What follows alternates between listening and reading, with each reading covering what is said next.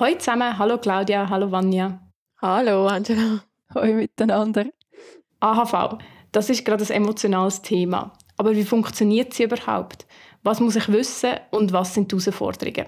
Das diskutiere ich heute mit der Claudia Marbo und der Vanya Saponia von der Bank Claire.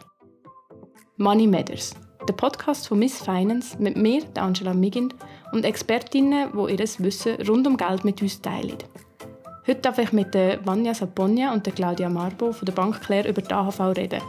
Die Bank Claire begleitet Money Matters schon seit fast zwei Jahren als Sponsorin und ich freue mich sehr, dass ich in der heutigen neuen Folge mit euch zusammen aus aktuellem Anlass ganz genau hinschauen darf, wie die erste Säule der Altersvorsorge funktioniert. Letzte Woche habe ich noch gesagt, dass wir diese Woche über Familiengründung und administrative Sachen, die damit kommen, reden.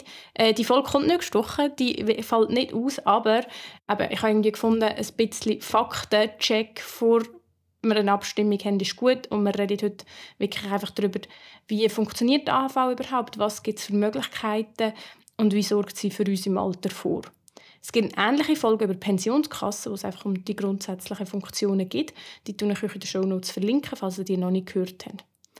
Und heute kümmern wir uns wirklich nur allein um die erste Säule. Und wir haben schon gesagt im Vorgespräch, wir haben ein bisschen Angst, dass es lang wird, aber wir fassen uns kurz und vor allem glaube ich mir auch, dass es gut ist, mal darüber zu reden, weil es ist nicht alles ganz so einfach. Und jetzt, liebe Vanja, liebe Daniela, danke vielmals, dass ihr heute dabei sind und euch Zeit genommen habt für mich und Zuhörerinnen.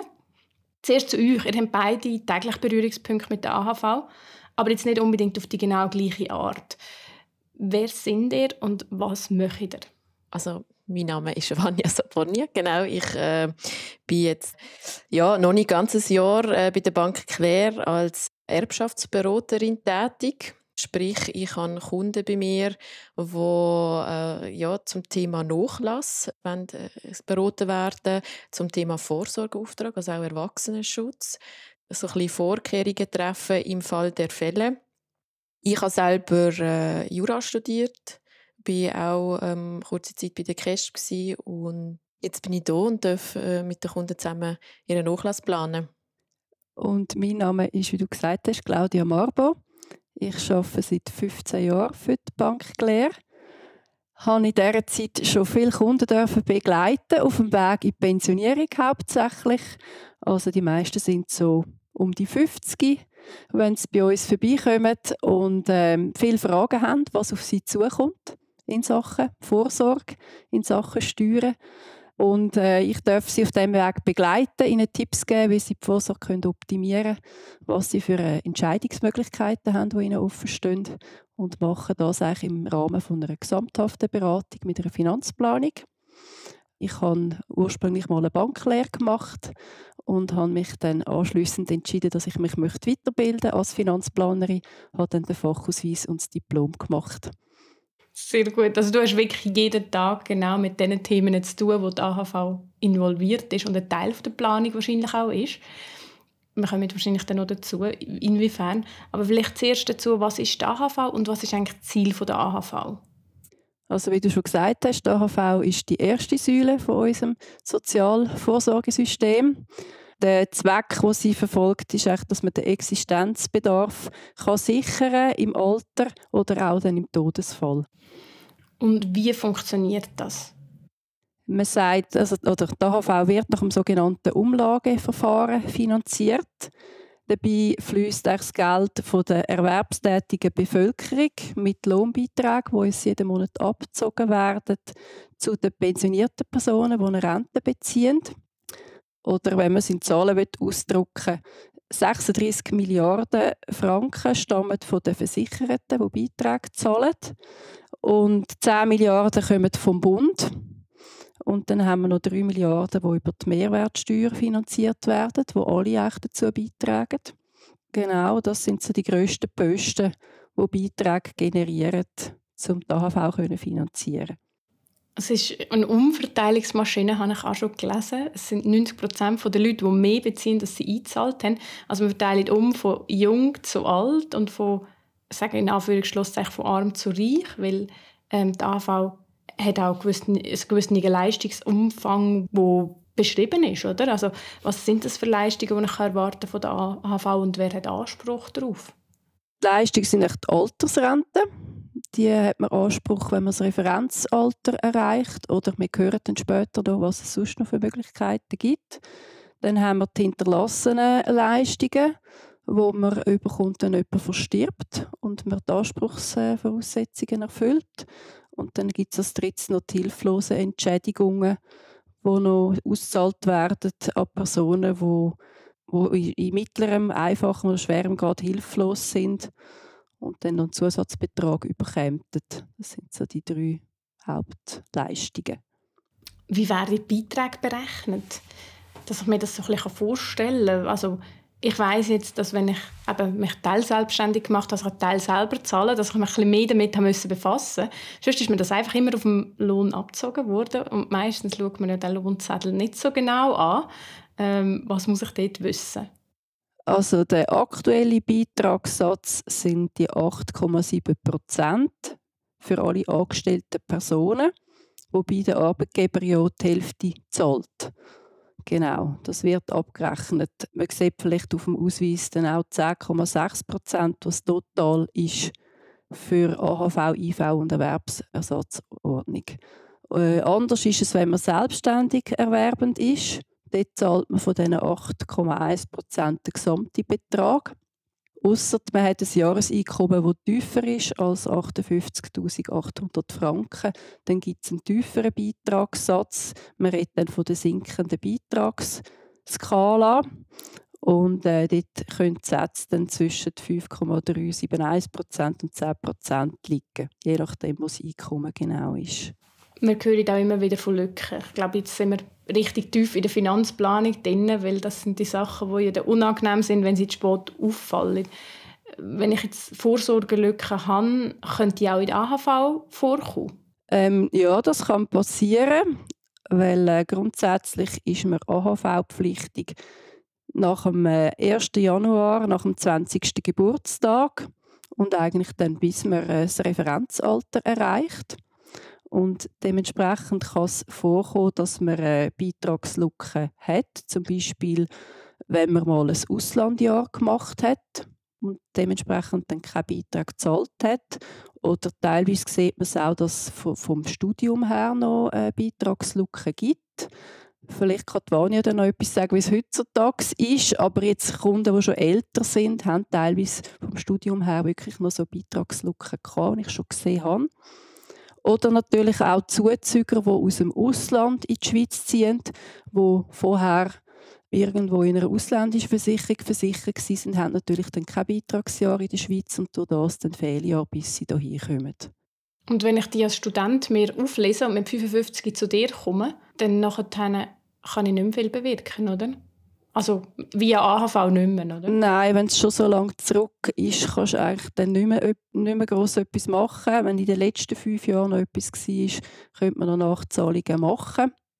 Was allerdings noch kann sein wenn jetzt jemand eine Berufslehre gemacht hat oder vielleicht mal ein Praktikum gemacht hat während dem Studium, musst du dann ab dem Jahr, wenn du 18, das 18. Altersjahr vollendet hast, ab dem Januar drauf, bist beitragspflichtig und hast eigentlich ab dem Zeitpunkt schon Beiträge gezahlt, wenn du das Einkommen gehabt hast.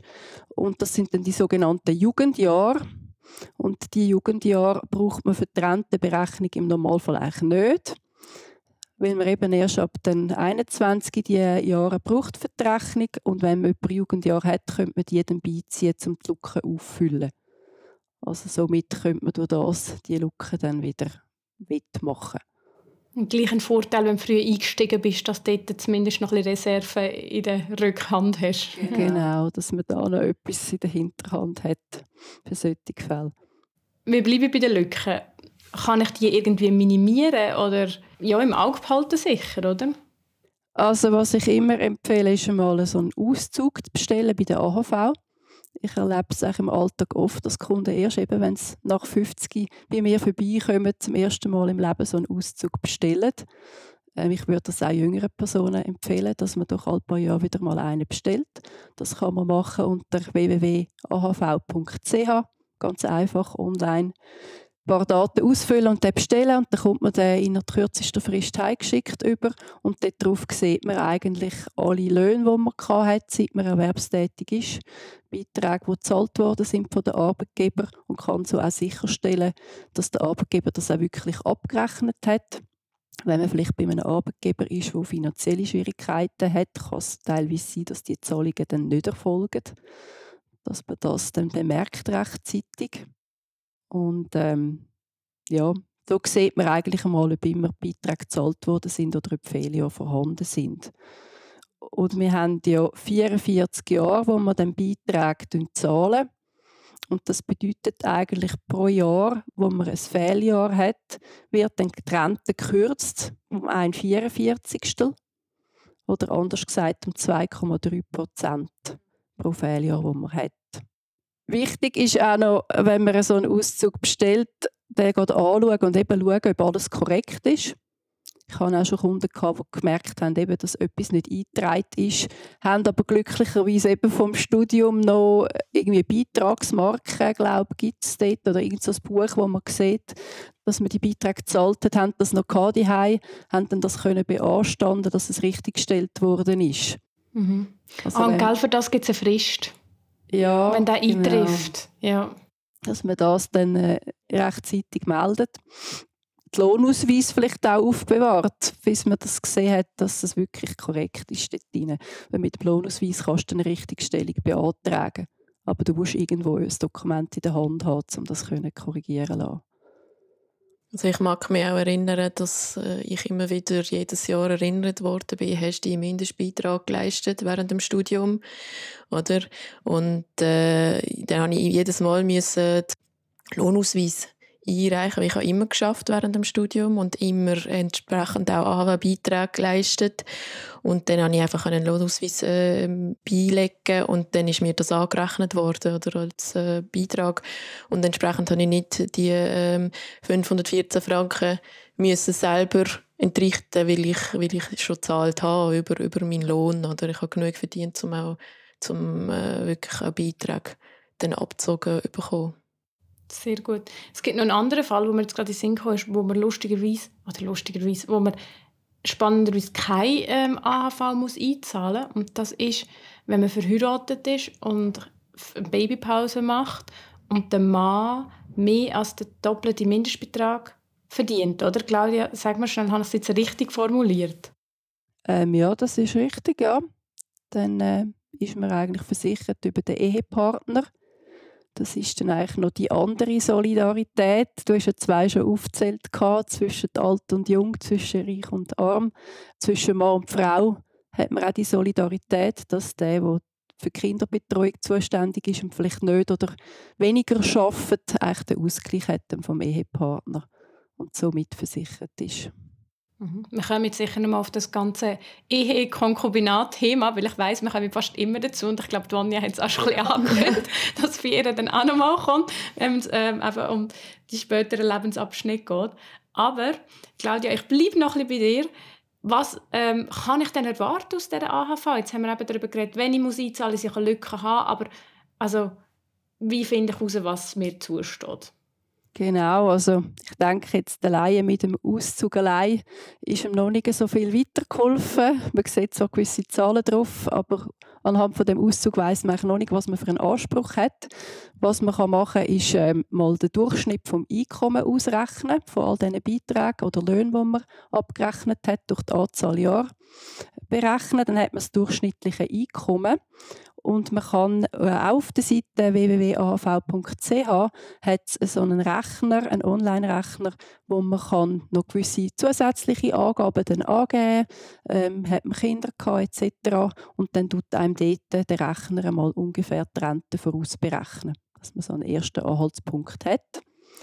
Oder eine andere Möglichkeit, wenn man jetzt vielleicht eben kurz vor der Pensionierung dann steht und es genauer wissen will, kann man auch online das Formular ausfüllen und einen Antrag auf Rentenvorausberechnung stellen. Dann kommt man dann die genaue Rente mitteilt über. Oder die dritte Variante, man kann bei uns vorbeikommen. Im Rahmen von einer Finanzplanung tun wir für unsere Kunden sehr gerne auch die Rente vorausberechnen. Vielleicht, dass man es gleich mal ein einschätzen kann, was kann ich auf der AHV erwarten. Du hast gesagt, eigentlich sollte die AHV ein Existenzminimum decken. Was ist ein Minimal- und was ist eine Maximalrente, die ich könnte bekommen Die Minimalrente beziehen übrigens relativ wenige Leute. Das sind im Moment nur 4 Prozent. Ist noch interessant. Maximalrente ist bei 43 Prozent. Also doch relativ viele Leute und es gibt auch noch viele, die nahezu bei der Maximalrente liegen. Also ich sehe meistens Zahlen. Ehepaare haben oft eine Maximalrente zu gut und Einzelpersonen sind beim Maximum oder nahezu dort. Also die Minimalrente beläuft sich im Moment auf 1225 Franken im Monat und die maximale Einzelrente ist im Moment bei 2450 Franken im Monat, respektive 29.400 Franken im Jahr. Gut, dann kann man vielleicht schon mal ein bisschen einschätzen, einfach was aus der ersten Säule überhaupt zu erwarten ist. Der große Teil kommt ja bei den meisten aus der zweiten. Aber trotzdem ist es natürlich spannend, weil wir auch immer einzahlen. Was muss ich denn machen, um die Maximalrente zu bekommen? Die Maximalrente äh, erreicht man Mal eben, wir haben gesagt, man die Vollrente, indem man 44 Beitragsjahre hat und kein Fehljahr. Das ist einmal das. Dann haben wir ein durchschnittliches Einkommen, das wir erreichen müssen, damit wir die Maximalrente zu gut haben. Das ist jetzt aber nicht nur das durchschnittliche Einkommen, das wir davor davon geredet haben. Wenn man noch Kinder hat, gibt es noch Erziehungsgutschriften, die auch noch dazukommen zu dem Einkommen, das dann maßgebend ist für die Rentenberechnung. Und für die Maximalrente zu erreichen, müssten wir eigentlich bei 88.200 Franken liegen im Moment, damit man Anspruch hat auf die Rente. Und sonst, wenn man ein tieferes Einkommen hat, gibt es so eine Skala, wo man eigentlich dann daraus sieht, wo, seine, wo, wo, wo einem seine Rente dann liegt. Mhm. Ist irgendwie jetzt doch sehr eine positive Nachricht. Wenn du diesen Betrag sagst, denke ich, wow, krass, der ist mega hoch im Durchschnitt. Trotzdem äh, sagst du, viel kommen, also die Statistik sagt, viel kommen in Höhe, also sind nicht bei der Maximalrente. Das sind ja schon mal gute Nachrichten. Und du hast zwei Wörter benutzt, oder zwei Sachen, die ich noch möchte darauf zurückkommen. Das eine ist du hast gesagt 44 Jahre, ändert das auf 45? 44 Jahre war eigentlich jetzt schon bei den Männern mit Alter 65 und die Frauen werden ja jetzt angeglichen. Genau, das ist, weil es nicht mit 20 Jahren anfängt mit dem Einzahlen, sondern dem Fall, genau, wie du gesagt sind es dann 44 ab 21 bis 65. Und das andere, aber du hast in diesem Zusammenhang auch vom Referenzalter geredet und wir kommen sicher noch dazu. Aber das heisst, wir haben jetzt das Referenzalter 65 an, oder gehen von 65 aus und warum man das Referenzalter nennt, das hat mit der Reform zu und zu der Reform kommen wir noch. Aber dass ich da einfach, einfach schon ein bisschen vorgegriffen habe, warum wir da nicht Pensionsalter gesagt haben oder du das nicht erwähnt hast. Und das Letzte, Erziehungsgutschriften. Wie ist denn das? Also die stehen mir zu, wenn ich Kinder habe. Genau, wenn man Kinder hat unter 16 Jahren, gibt es Erziehungsgutschriften. Die Erziehungsgutschrift entspricht der dreifachen jährlichen Minimalrente. Und ähm, die Summen die werden dann dazugerechnet zum durchschnittlichen Einkommen. Und wenn man verheiratet ist, wird das eigentlich unter den Ehepartner je Hälfte aufgeteilt, dass jeder die Hälfte zu gut hat. Und fließt dann so in die Rentenberechnung hinein. Unabhängig davon, wer Kind wirklich betreut hat. Also wenn man geheiratet ist, ja, wird sich heftig aufteilt. Wenn man äh, Kinder hat im Konkubinat oder wenn man sich scheiden lassen dann sieht es dann anders aus. Dann kann man bestimmen, wer die gut geschrieben bekommt, wer sich halt hauptsächlich um die Betreuung kümmert. Genau. Und unter Umständen tut man es auch trotzdem aufteilen, oder? Mhm. Je nachdem, wie die Betreuungsregelung ist wenn mit Kindern sind, ist wahrscheinlich auch das Thema Teilzeitarbeit nicht weit. Wie ist denn das? Hat Teilzeitarbeit Auswirkungen auf die AHV? Auswirkungen in dem Sinn, dass natürlich das Einkommen tiefer ist und die Beiträge, die man abrechnet, tiefer. Dann der versicherte Lohn oder ja, der Lohn, den man abrechnet, tiefer ist. Und das hat natürlich wieder einen Einfluss, dass man eventuell nicht auf die Maximalrente kommt, weil halt das Einkommen einfach tiefer ist für ein paar Jahre, wo man Teilzeit schafft und weniger Erwerbseinkommen hat. Und dort wieder, wenn ich es zusammen mit dem Ehepartner habe, gleicht es sich aus? Ja, also gleicht aus. Das, was natürlich weniger schaffst gegenüber 100 Prozent, du vielleicht früher geschafft hast, das gleicht sich in dem nicht, Sinn nicht aus, aber die Hälfte vom Ehepartner kommt dann dazu. Also innerhalb von der Ehe gleicht sich aus. Aber die Rente wird direkt in der Frau ausgezahlt. Das habe ich letztes Mal nur gelesen, dass es gar noch nicht so lange der Fall ist, ähm, wenn du verheiratet bist, dass es früher sogar dann die Gesamtrente auf ein Konto ausgezahlt worden ist. So ein bisschen als Randnotiz. und wir sind bei der Geschlechterfrage. Ich, ne, mich nimmt es nämlich auch noch Wunder, man hört immer wieder von einem Gender Pension Gap, also dass Frauen je nach Zahlen bis ähm, über 30 Prozent weniger Rente bekommen als Männer. Betrifft das auch die AHV? Äh, das ist noch spannend. Nein, bei der AHV unterscheidet sich äh, die Rente zwischen den Geschlechtern eigentlich noch kaum. Tatsächlich ist sogar die durchschnittliche Rente der Frauen leicht höher, nämlich 3,7 Prozent. Das sei vor allem wegen es einen größeren Anteil verwitweter Frauen gibt, die eine höhere Rente bekommen. Und ich glaube, in der ersten Säule haben wir eben den Gender Gap nicht, weil eben die Solidarität zwischen den Ehepartnern spielt mit dem Splitting. Also da haben Mann und die Frau dann eigentlich gleich viel während der Ehe durch, was wir ja in der Pensionskasse nicht haben. Dort spart jeder für sich selber und hat seine eigene Pensionskasse. Dort gibt es einen Ausgleich höchstens dann in von einer Scheidung.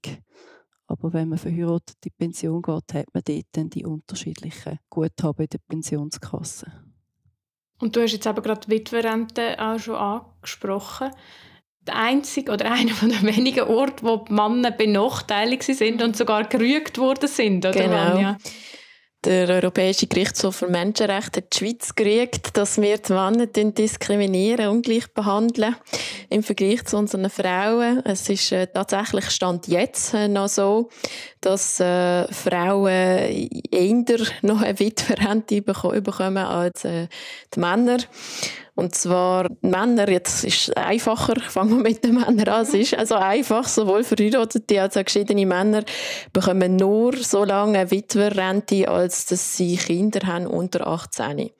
Das heisst, wenn man keine Kinder hat oder wenn die schon volljährig sind, dann ähm, ja, bekommt man als Mann einfach keine Witwerrente mehr, muss man sich selber auf sich schauen. Und bei den Frauen sieht es anders aus, bei den Witwen. Sie äh, bekommen Rente, wenn sie ein Kind auch haben mit dem Mann. Ähm, das spielt aber das Alter spielt dann in dem Fall keine Rolle. Oder wenn sie keine Kinder haben, äh, wenn sie äh, das 45. Altersjahr erreicht hat und die mindestens fünf Jahre dauert hat, dann bekommt sie auch schon eine Rente. Und äh, sogar geschiedene Frauen bekommen eine Rente unter Umständen. Zum Beispiel, ähm, äh, wenn sie Kinder haben und die Ehe mindestens zehn Jahre gedauert hat. Oder wenn sie äh, bei der Scheidung schon über 45 sind und die Ehe mindestens zehn Jahre gedauert hat. Und dann gibt es noch zwei weitere Voraussetzungen. Also, es ist, äh, also die Möglichkeiten, es ist, äh, wie man sieht im Vergleich, hat man noch eher mal Anspruch darauf. Man ist halt früher ein bisschen davon ausgegangen, so ein bisschen von der, die Frau bleibt daheim, mhm. kümmert sich um den Haushalt und der Mann schafft, der, der wird schon genug verdienen und dann auf sich selber können schauen, wenn die Frau verstirbt, so ein bisschen in diesem Stil, ja. Ich habe auch gedacht, jetzt gerade, man hört, also so wie es die aufgebaut ist, die AHV, ist immer wieder so ein bisschen vom Ernährmodell ausgehend. Genau. Oder die Frau ist eigentlich abgesichert, wenn sie verheiratet ist. Genau, also jetzt heute ist es wirklich noch so, man muss wirklich verheiratet sein, es ist zivilstandsabhängig. Es ist aber etwas im Gange, es ist äh, ähm, ein Gesetzesentwurf neu in der Vernehmlassung, die Umsetzung ist aber noch offen und die ist, äh, sagt, dass zivilstandsunabhängig, sprich auch Konkubinpartner, äh, Rente sollen kommen, überkommen, bis äh, das jüngste Kind 25 ist. Und äh, da spielt es eben keine Rolle, ob man verheiratet ist oder nicht. Und unter Umständen Witwer und Witwe, die keine unterhaltsberechtigten Kinder haben, dass sie einfach noch eine Übergangsrente von zwei Jahren bekommen. Aber eben, das ist auch wieder nur, wenn man verheiratet ist oder geschieden war und Unterhalt bekommen hat. Also könnte man sagen, für die AHV lohnt es sich zu heiraten? Ja, das ist eine Frage. Das ist eine Frage, gute Frage. Das ist eine gute Frage, die ich immer wieder gestellt bekomme von den Kunden auch in der Nachlassberatung. Tatsächlich sollen wir nicht doch auch noch heiraten. Bei mir ist, sind so ein bisschen äh, drei Aspekte, die dort zusammenspielen. Zum einen die Witwe-Witwer-Rente, dann die Plafonierung von der AHV, wenn man verheiratet ist. Also das heisst, dass man nur die 150 Prozent bekommt genau. und zwei Genau, man bekommt nicht zwei Einzelrenten, sondern es wird wirklich auf 150 Maximum anstatt sozusagen 200 äh, Prozent äh, gerechnet. Entsprechend bekommt man weniger, wie wenn man nicht verheiratet gewesen wäre. Man geht einfach davon aus, dass wenn man verheiratet ist, dass man sich Kosten teilt. Oder? Es geht ja darum, um die Existenz sichern, also Lebenshaltungskosten, die man hat. Und wenn man zu zweit lebt, dann äh, teilt man sich die Mietkosten, dann teilt man sich äh, Wasser, Strom etc. und entsprechend hat man weniger hohe Kosten. Kunde hat unter Umständen eben auch nicht zweimal eingezahlt, oder? Das ist das, was ich genau. vorhin angesprochen habe. Es ist irgendwie schon sehr stark irgendwie so ein bisschen aus einer anderen Zeit, das ganze Modell. Schon Je mehr, dass man darüber redet. hat etwas, ja. Hat etwas. Ja. Genau. Also tiefere Lebenshaltungskosten als Begründung für die 150 Prozent. Genau, oder? Und das, das wird auch immer als Vorwand gebracht, oder wenn ich so Konkubipärchen habe bei mir, dann, äh, ja, dann wird aber unsere AHV plafoniert, wenn wir heiraten. Ich finde einfach, man muss das ein gegenüberstellen ähm, zu den Erbschaftssteuern, weil in den allermeisten Kantonen zahlt man Erbschaftssteuern, wenn man als Lebenspartner erbt vom Partner. Und es ist doch, spielt auch wieder ähm, die Rolle, wie, wie, wie sieht die finanzielle Situation aus von den Ehepartner. Wenn sie sehr gut situiert sind, dann kann man sich das durchaus überlegen, weil denen muss man halt kann man konkret ausrechnen, oder? Was ist die Lebenserwartung ungefähr? Und äh, wie viel wird das an Differenz ausmachen zwischen ein, zwei Einzelrenten und äh, gemeinsamen gemeinschaftlichen Rente? Und wie viel wäre das an Erbschaftssteuern stand jetzt? Und unter Umständen sind die Erbschaftssteuern höher, dann sind das nicht nur Zehntausende, sondern Hunderttausende von Franken, die man dann müsste zahlen und dann ist das mehr Geld, wo wirklich ähm, weggeht, als man verliert mit einer Plafonierung. Ja, weil die AHV ja doch vom Betrag her relativ begrenzt ist, oder? Genau. Also, ja, genau. okay. Ähm, ein unschönes Thema, das ich bei dir gleich auch noch schnell möchte ansprechen ist das Thema eben Scheidung. Wir haben schon gehört, je nachdem gibt es das gleich sogar noch Witwe, Witwerrente. Aber wie wird das festgelegt bei einer Scheidung, wer wie viel AHV bekommt? Man schaut einfach mal, wie viel ist überhaupt eingezahlt worden und das wird äh, einfach die Hälfte geteilt. Es gibt ein sogenanntes Splitting. Und da geht einfach die Hälfte an die Frau, die Hälfte an den Mann. Es ist gemeinschaftlich äh, zusammengerechnet.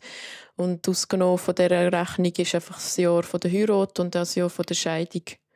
Und da muss man dann halt ähm, auch heutzutage noch, ist es halt einfach so, dass oft sich die Frau ähm, um die Betreuung der Kinder kümmert oder vermehrt kümmert. Das ist ja, es ist ein, ein, ja, ein Umdenken im Gang, aber es ist halt immer noch so da muss man dann selber dann darauf schauen, dass man dann wirklich auch genug AHV-Beiträge nachher dann einzahlt. Weil vorher hat man, wie man von der Claudia gehört hat, unter Umständen vom Ehepartner profitiert, oder? Dass, dass er dann für einen eingezahlt hat, wenn man sich, in der Zeit, wo man sich um Kinder kümmert. Und nachher muss man dann selber schauen, dass man genug einzahlt. Entweder zahlt man die freiwillig, also die, einfach den Mindestbeitrag ein, oder man geht halt arbeiten und verdient auch genug, um dann auch genug Abzug zu bekommen.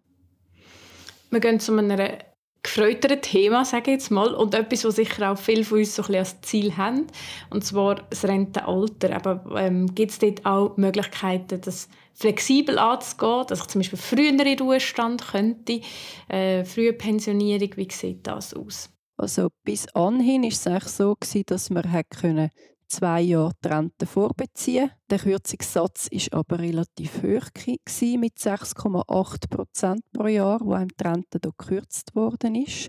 Darum, wenn man jetzt aktuell schaut, haben eigentlich von einem Vorbezug nur 9 Prozent der Leute äh, Gebrauch gemacht.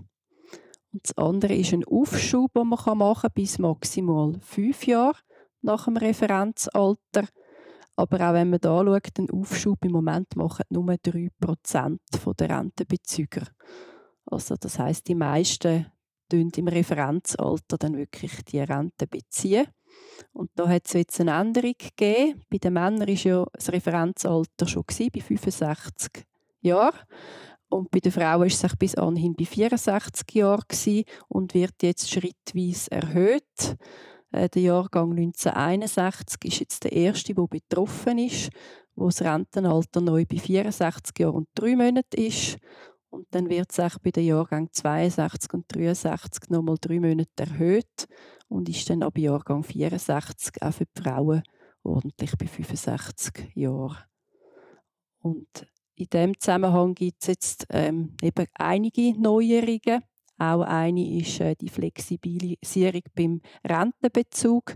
Also die Frauen, man sagt da Übergangsgeneration, die Frauen in den Jahrgang 61 bis 69, die Hauptbetroffene sind von, denen, von dieser Änderung, weil sie jetzt gerade in das Rentenalter kommen, die haben die Möglichkeit, ab dem Jahr 2025 die Rente mit 62, 63 oder 64 vorzubeziehen.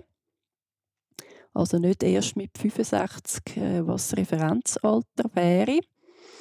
Es hat dann aber zwei Effekte. Einerseits, wenn man sie vorbezieht, äh, fällt der Zuschlag, wo man jetzt viel gehört hat, wo eben die Frauen in der Übergangsgeneration eigentlich überkommen, weil sie benachteiligt sind, weil die Rente sehr später kommt oder ein paar Monate später. Der Zuschlag fällt dann weg, wenn man einen Vorbezug umsetzt. Aber man hat dafür einen tieferen Kürzungssatz ein bisschen schwierig, um jetzt so eine pauschale Aussage zu machen. Das geht nicht. Also man muss wirklich jede Frau für sich selber abklären, wie sieht es für mich aus. Kann vielleicht eben auch eine Rentenberechnung verlangen, wenn man einen Vorbezug würde machen Was habe ich dann effektiv für eine Rente zu gut? Und dann kann man dann beurteilen, macht es Sinn oder nicht Sinn. Wenn es jetzt eben ein tieferer Kürzungssatz ist von 0 oder weniger Prozent, dann kann es durchaus vielleicht Sinn machen, dass man es vorbezieht. Das ist jetzt eben bei uns in der Beratung auch bei vielen Frauen ein Thema. Was habe ich da für neue Möglichkeiten? Da tun sich neue Fenster auf und macht es Sinn, dass ich so etwas umsetze oder nicht? Ja, ich habe gerade gedacht, das ist mega kompliziert. Ja. Ähm, also, das muss äh, wahrscheinlich gut geplant werden, oder? Genau. Man muss einfach schauen, was hat es effektiv für einen für eine Auswirkung und macht es dann Sinn, um das so umzusetzen oder nicht. Und es ist noch nicht alles, was neu ist. Also bis anhin hat man recht Rente vorbezogen oder aufgeschoben, zu 100 Prozent oder nicht. Jetzt neu hat man auch noch zusätzlich die Möglichkeit, dass man einen Vorbezug oder einen Aufschub macht zwischen 20 und Maximum 80 Prozent rein. Also man muss nicht die ganze Rente beziehen, man kann einen Teil davon beziehen, wenn man das möchte. Dass mehr als nur 3 Prozent nach dem Referenzalter noch weiter arbeiten wahrscheinlich. Ein bisschen als Motivation, dass man das auch Teilzeit machen könnte. Ja, ich bin wirklich gespannt, wie das dann in der Praxis genutzt wird. Ob jetzt die Zahlen, die wir heute, die ich vorher genannt habe, die 9% Vorbezug und 3% Aufschub, ob es einen Effekt hat auf das, wie das dann in der Praxis effektiv genutzt wird. Und jetzt habe ich ja vor allem vom Vorbezug mal geredet. Eben, man hat auch die Möglichkeit, einen Aufschub zu machen. Zu sagen, Viele sagen, mir macht es sehr Spaß in meinem Job. Ich arbeite sehr gern und Arbeitskräfte werden ja sehr gebraucht. Gute Fachkräfte sind die Arbeitgeber auch oftmals froh, wenn die Leute ähm, vielleicht auch in einem Teilzeitpensum noch weiter arbeiten, nach dem Referenzalter. Und da hat man dann auch die Möglichkeit, die Rente 1 bis Maximum 5 Jahre noch aufzuschieben und eigentlich erst später abzurufen. Das wäre auch eine Möglichkeit, um die Beitragslücke schließen, oder wenn man dann vielleicht doch ein paar Jahre noch anschließt. Genau, das ist nochmal ein Punkt, der auch neu ist. Es ist sehr viel mit dieser Reform, die neu gekommen ist. Ähm, man kann, wenn man weiter schafft, einmalig dann nochmal eine neue Rentenberechnung verlangen, wo dann eben auch solche Einkommen dann berücksichtigt werden und allenfalls zu einer Rentenverbesserung könnten führen. Und eben, wenn man vielleicht nochmal wegen dem Aufschub ähm, schaut, wenn man es aufschiebt, hat man eigentlich eine Rentenerhöhung, je nachdem, wie lange man es aufschiebt. Bei einem Jahr Aufschub ist man bei 5,2 Prozent, was sich die Rente erhöht. Und Maximum, wenn man fünf Jahre die Rente aufschiebt, ist es bei 31,5 Prozent. Also das klingt ja schon nicht schlecht, eben gerade wenn ich jetzt vielleicht Lücken habe, dass es dann schon noch Möglichkeiten gibt, dass ich mich verbessern kann. Was ich jetzt auch das Gefühl hatte, ist, es ähm, bietet viel mehr Möglichkeiten, viel mehr Flexibilität. Das heißt aber wahrscheinlich auch, ich muss das Ganze wirklich frühzeitig mal durchdenken und mir berechnen, oder? Genau, also es wird ein grosses Thema sein bei uns in der Beratung, zum zu schauen, was macht Sinn und was macht keinen Sinn. Eben, es sind sehr individuelle Fragen, weil es je nachdem, wo man genau steht, was man für Pläne hat, äh, die unterschiedlichen Ergebnisse dann wird geben, wo man muss schauen, ob es Sinn macht. In der Vergangenheit war es oft so, dass ein Aufschub nicht so attraktiv war. Man kommt zwar dann eben höhere Renten über, aber man verzichtet dann mindestens ein ganzes Jahr eigentlich auf, um den Betrag. Und bis man das dann wieder aufgeholt hat mit der Erhöhung, erreicht man dann eigentlich schon ein Alter, wo ja, über 80 ist, ohne dass ich jetzt noch irgendwo Steuereffekt äh, und Vermögenseffekt dazu rechne, dass es in den meisten Fällen dann ja, nicht sinnvoll war. Darum man muss es genau anschauen. Und man kann nicht eine Pauschalaussage machen, sondern sollte es eben im Rahmen von einer Beratung dann individuell beurteilen. Wann ist der richtige Zeitpunkt für eine Beratung? Also irgendwie mit 40 oder mit 60 ist wahrscheinlich schon zu spät, oder? Ähm, Wenn es darum geht, eben Richtung Pensionierung das Thema anzuschauen, sagen wir eigentlich so ab 50 ist es sinnvoll, ähm, mal vorbeizukommen, ein paar Fragen anzuschauen, weil viele Sachen muss man halt eine längere Zeit haben, dass man noch etwas kann optimieren und in die Wege leiten. Gewisse Fragen kann man kurz vor der Pensionierung noch klären, aber dann ist es dann meistens spät, um langfristig noch können etwas korrigieren oder optimieren. Darum ist es auch ab 50 schon der beste Zeitpunkt. Und dann können wir auch eben so Themen jetzt mit all diesen Neuerungen in diesem Rahmen auch abdecken. Ein Begriff, den wir immer wieder gehört haben, jetzt gerade im Zusammenhang mit den bevorstehenden Abstimmungen, sind die Ergänzungsleistungen. Was ist das überhaupt und wann kommen die zum Zug? Also man geht ja davon aus, dass die AHV zusammen mit der Pensionskasse etwa 60 Prozent vom Einkommen sollen decken wo, wo man verdient hat zuletzt vor der Rente. Und da muss man sich mal bewusst werden, dass 40 Prozent damals sind sogar noch mehr vom Einkommen dann einfach wegfallen. Wenn man nicht selber geschaut hat, zum Beispiel in Form von einer dritten Säule, dann äh, kann das einem wirklich in äh, existenzielle Schwierigkeiten bringen. Und dafür äh, sind Ergänzungsleistungen da, die kann man beantragen. Also sie sind wirklich einfach da, um das Existenzminimum zu decken. Mehr nicht.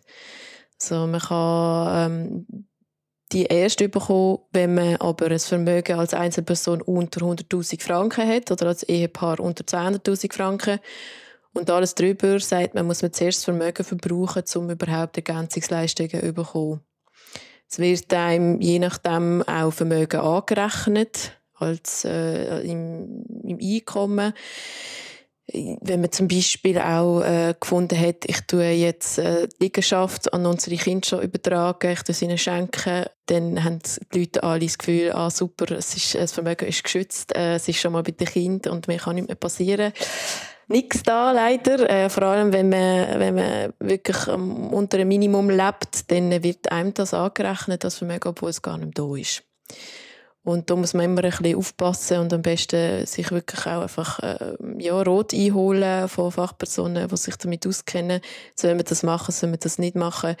Weil wenn man dann keine Ergänzungsleistungen bekommt, dann wird man unter Umständen Sozialhilfe abhängig.